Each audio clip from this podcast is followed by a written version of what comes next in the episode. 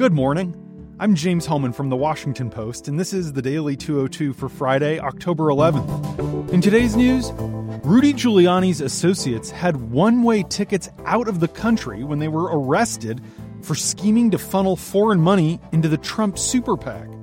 With Russian support, the Turks are pushing deeper into Syria, and the Kurds are on their own. And Facebook is getting grief for letting politicians lie in their ads on the social network. But first, the big idea. At least four national security officials were so alarmed by the Trump administration's attempts to pressure Ukraine for political purposes that they raised concerns with a White House lawyer both before and immediately after President Trump's July twenty-fifth phone call with that country's president.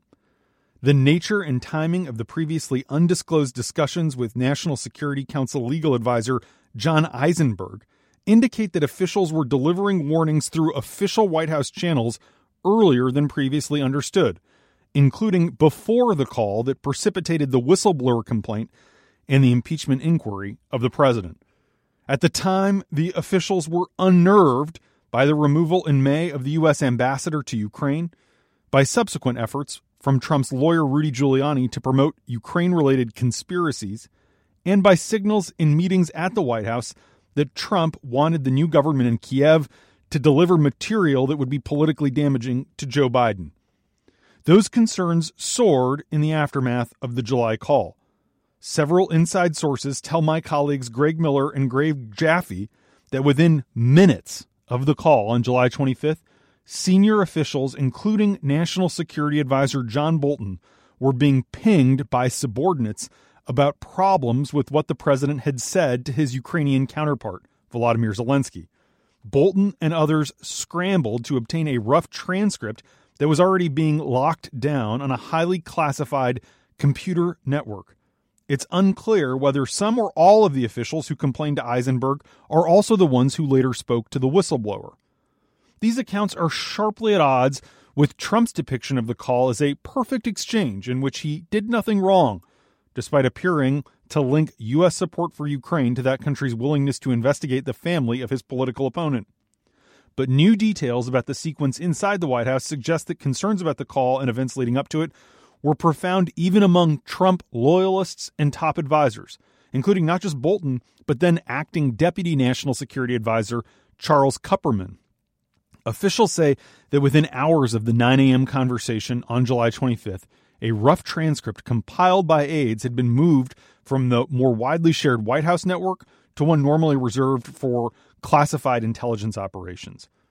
At the same time, officials were seeking ways to report what they had witnessed, an undertaking complicated by the lack of a White House equivalent to the inspector general positions found at other agencies. As a result, one official who had listened on the call went immediately to Eisenberg.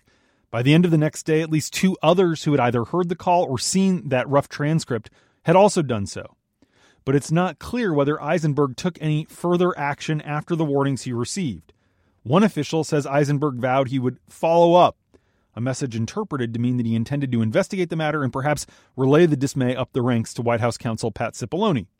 If that occurred, it would help explain how the White House was already aware of concerns about the July call when contacted by the C I A's general counsel weeks before the whistleblower complaint submitted by an agency employee became public. And that's the big idea. Here are three other headlines that should be on your radar this Friday. Number one, two Soviet-born associates who have been working closely with Giuliani were arrested on charges of scheming to funnel foreign money to U S politicians while trying to influence relations with Ukraine. The two men, Lev Parnas and Igor Fruman, who had been helping Giuliani investigate Biden, were arrested Wednesday night at Dulles International Airport right outside of Washington. The F B I says they had one-way tickets on a flight out of the country. Apparently, they were heading to Vienna. Parnas and Fruman have been under investigation by the U S Attorney's Office in Manhattan. After a court appearance yesterday in Alexandria, Virginia, the pair were approved for release on a one million dollars bond each under the condition that they remain at their Florida homes with G P S monitoring and third-party custodians. They will remain in jail until those conditions are met. These arrests mark the first criminal charges to emerge from the scandal. The president told reporters last night on his way to a rally in Minneapolis that he didn't know either man, even though there are multiple pictures of him and his son with them. Jay Sekulow, another lawyer representing Trump, said that neither the president nor the Trump campaign were aware of these allegations. But John Dowd, a lawyer for Parnas and Fruman, who formerly worked for Trump, told Congress earlier this week that the two men have been assisting Giuliani on behalf of the president in his work. The indictment does not mention Giuliani or suggest that he was connected to these alleged crimes, but a person familiar with the investigation says federal agents are scrutinizing Giuliani's dealings with Parnas and Fruman, including financial records.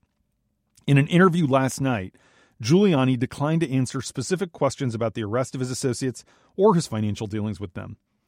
The Justice Department says that Parnas and Fruman disguised the source, among other crimes, allegedly, of a three hundred twenty-five thousand dollars donation made last year to America First, the main pro-Trump super PAC. They gave the money in the name of a company that they called Global Energy Producers. But federal prosecutors say that company was a front used to disguise the true source of the funds and that the money was actually from a third party who has not yet been disclosed. Perhaps a Russian or a Ukrainian third party. Number two, Turkish forces are pushing deeper into Syria this morning as the Kurds struggle to defend their homeland without American support.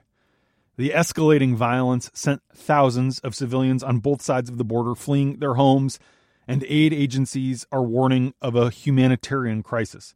The United Nations reports that more than seventy thousand people have already been displaced in northeast Syria as a result of the invasion. Kurdish authorities in northern Syria say as many as ten civilians were killed yesterday by Turkish forces, while mortar and rocket fire from Syria left six people dead inside Turkey. Trump is under increasing pressure to take action in response to all of this. While one senior administration official says that sanctioning Turkey is the leading option, another says mediation is the path the president would most prefer. An emergency meeting of the U N Security Council to discuss the crisis highlighted the degree to which the Russians are on board with the Turk offensive. Five European ambassadors who had called the meeting hoped to present a united front against Turkey. They stood together with a sixth from Estonia and demanded that Turkey immediately cease military operations. They also vowed not to provide any stabilization or development assistance in areas where the local population is being mistreated. Kelly Kraft, the U S ambassador to the U N, said the Trump administration does not endorse Turkey's military action and warned of unspecified consequences, but she stopped short of condemning the attack and she refused to join the Europeans in their joint statement. Meanwhile, the Russian ambassador to the U N blamed the United States for creating the conflict and defended Turkey. Then, Norway and Finland announced that they're suspending all exports of military arms to Turkey. In response, Turkish President Recep Erdogan threatened to open the borders and send millions of Syrian refugees into Europe unless the governments in the E U stop calling the military action an invasion. In response to that, the Europeans reiterated that it is an invasion.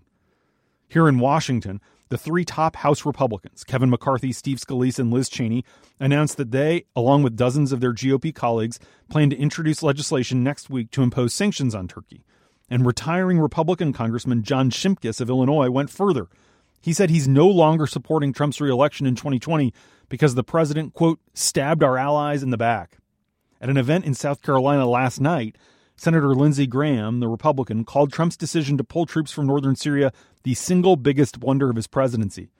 When a reporter asked if this could become Trump's Vietnam, Graham replied, "No, this is worse." Number three, as Facebook has cracked down on disinformation flooding its social media platforms, executives have decided to codify a key loophole. Politicians remain free to lie at will, unbound by the rules designed to stop everyday users from peddling viral falsehoods. This decision has sparked a sharp backlash among Democrats, who complain that it gives Trump free rein to use major social media platforms as disinformation machines. Elizabeth Warren made this point in a Facebook ad she put up yesterday, in which she says that the company has essentially endorsed Trump by letting him get away with lying. Last week, Joe Biden asked Facebook to remove a Trump campaign ad that made demonstrably false claims about him. The company refused to do so on the grounds that political speech is not covered by the fact-checking system it put in place after the twenty sixteen election. These Democratic complaints have emerged as a counterpoint to long-standing claims by Republicans, including Trump, that social media platforms and their mostly liberal workforces unfairly tilt the playing field against conservatives and their ideas. Deception is hardly new to politics, of course, and candidates have run ads inflating their records and trashing their opponents on television and radio for years. But these falsehoods now, in the age of social media, can go so viral in a matter of minutes, reaching millions of people around the world. The pressure to more aggressively police disinformation has left Facebook and its Silicon Valley peers in a precarious position. Democrats and Republicans alike agree that social media sites must be more vigilant to protect our civic discourse after Russian agents so easily seeded propaganda on the internet's most popular platforms in twenty sixteen. But doing so would require Facebook and others, including Twitter and YouTube, to embrace a truth-squatting role that they've long avoided, in no small part out of concern that political figures might see their decisions as biased. And that's The Daily two oh two for Friday, October eleventh. Thanks for listening. I'm James Holman. Have a great weekend. I'll talk to you on Monday.